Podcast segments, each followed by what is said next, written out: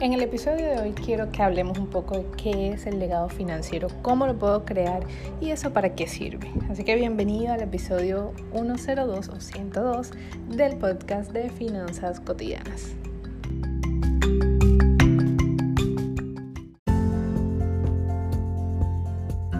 La clave para organizar tus finanzas sin dejar de darte tus gustos, invertir tus ahorros de manera segura y confiable y crear capital para conseguir tranquilidad financiera está en seguir un método probado, aplicar sistemas y reprogramarte mentalmente por medio de la educación para crear nuevos hábitos financieros en tu vida.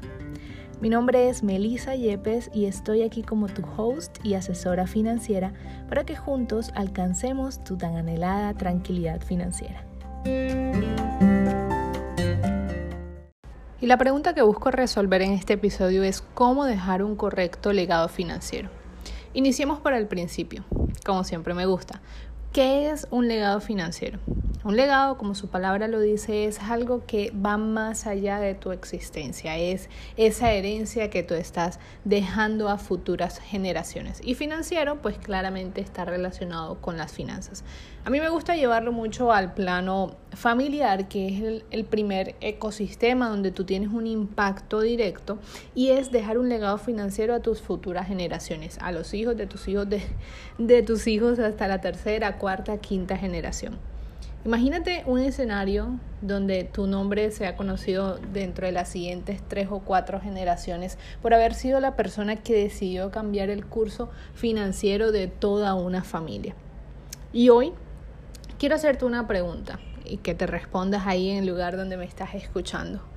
¿Conoces tú el nombre de tu tatara, tatara, tatarabuelo? Decir, la persona de hace cuatro o cinco generaciones atrás de la tuya. ¿Sabes quiénes eran?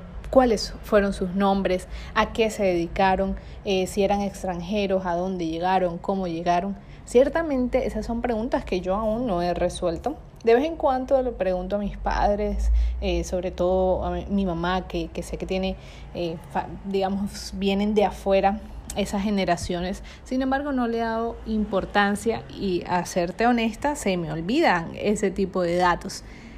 Y yo me hago la pregunta, si tú fueras familiar, digamos, de un Simón Bolívar, digamos, si, si tú estuvieras en, el linaje la familia, por ejemplo, de, de Jesucristo, si tú fueras eh, familiar, estuvieras relacionado de alguna manera con un personaje histórico, ¿lo sabrías o no lo sabrías? Y yo creo que la respuesta sin duda es un rotundo sí. Lo tendrías súper claro y vivirías orgulloso de ese legado que llevas. Hoy en día nosotros andamos por este mundo pensando en resolver el día a día, sobre todo cuando se trata de nuestro dinero. ¿Qué vamos a desayunar mañana? ¿Qué vamos a almorzar al día siguiente? ¿Con qué voy a pagar los colegios? ¿Con qué voy a pagar el transporte? ¿El próximo viaje? ¿Cómo lo voy a pagar? Pero no pensamos en qué voy a dejar para el futuro. ¿Y por qué esto es importante? Porque existe algo, una brecha generacional y hoy en día, por lo menos aquí en Latinoamérica, el salir de la pobreza puede costar hasta cuatro generaciones para lograr este, esta, esta meta. Y te pido excusas por el escándalo que estás escuchando allá afuera, pero bueno, esto es lo que pasa cuando trabajamos eh, en vivo y, sobre todo en casa este tipo de, de, información, este tipo de contenidos. Entonces, como te decía, hay, existe una brecha generacional para cambiar la historia financiera de una familia.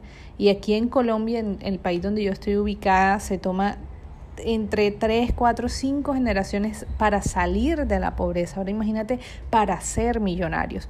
Entonces es algo muy bonito que eh, a futuro exista algo o alguien que diga, oye, voy a poner eh, un nombre cualquiera. Juan Pérez allá en el año 2022 tomó la decisión que iba a tener una diferente historia financiera que sus futuras generaciones vivirían de manera diferente, eh, que se educó, les enseñó formas de administrar el dinero de manera correcta, de multiplicarlo, de crear más riqueza, de ayudar a otros y cambió la historia financiera, creó compañías, eh, tuvo un portafolio millonario, creó inversiones, creó más activos, hizo esto, hizo esto, ayudó a los pobres, donó parte de sus fortunas. Eh, y, demás eventos que nosotros podíamos hacer un legado financiero. Y, eso es algo que trasciende tu, tu, propia existencia, es algo que trasciende tu propio nombre y es algo que va más allá de ti, porque es algo que aún después de tu muerte va a impactar a otras personas. Escribir libros, dejar videos que en un futuro se puedan ver, eso es algo que construye legado financiero. Y hablando en el tema de las finanzas, ¿cómo podemos crear ese legado financiero? Mira, el paso número uno es tomar el control de tus finanzas.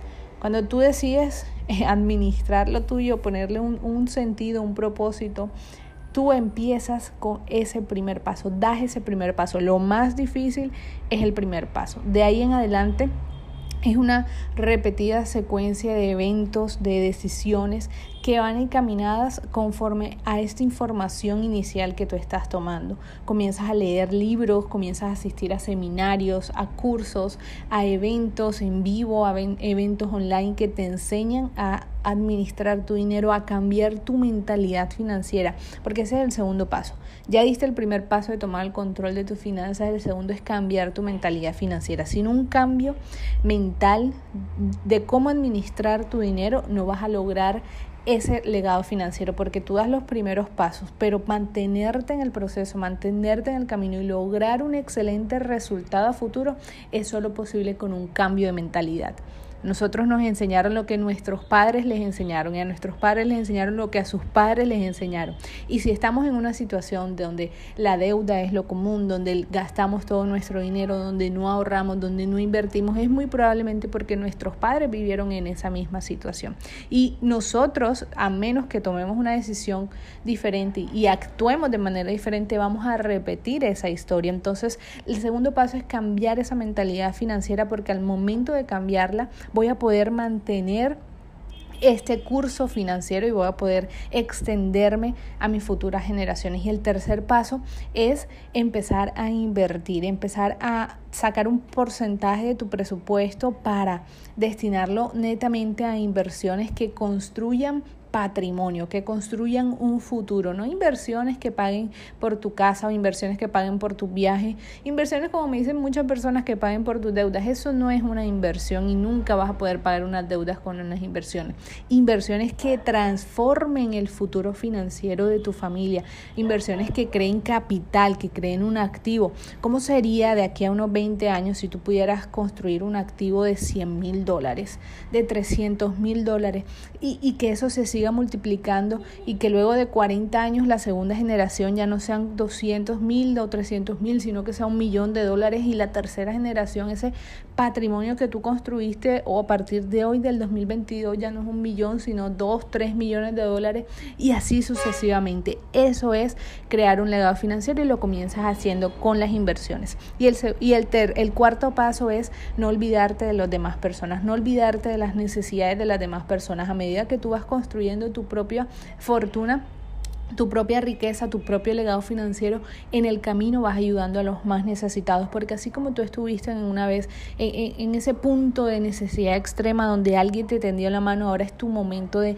de, reciprocidad y dárselo a otras personas. Aquel que no lo tenga, dale, dale información, dale ayuda, dale dinero, siembra una ofrenda, siembra eh, ese diezmo, algo que, que tú puedas ayudar a otra persona que esté en necesidad, así como a ti te tendieron la mano. Págale eh, los servicios públicos a una madre soltera.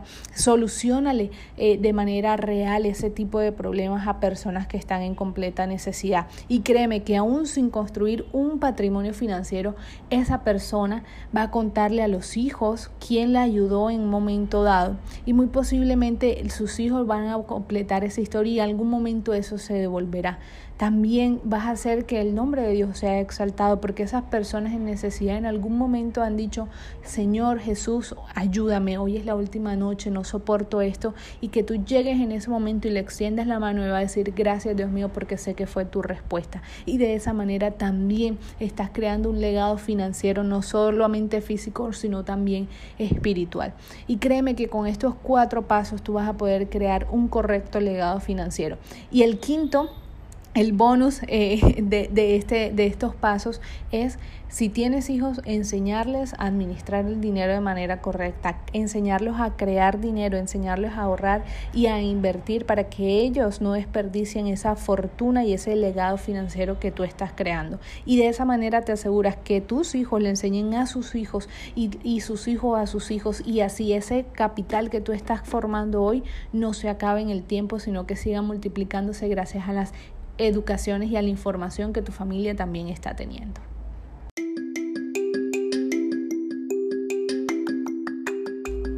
Y con esos cinco pasos te dejo para que puedas implementar de manera correcta un legado financiero.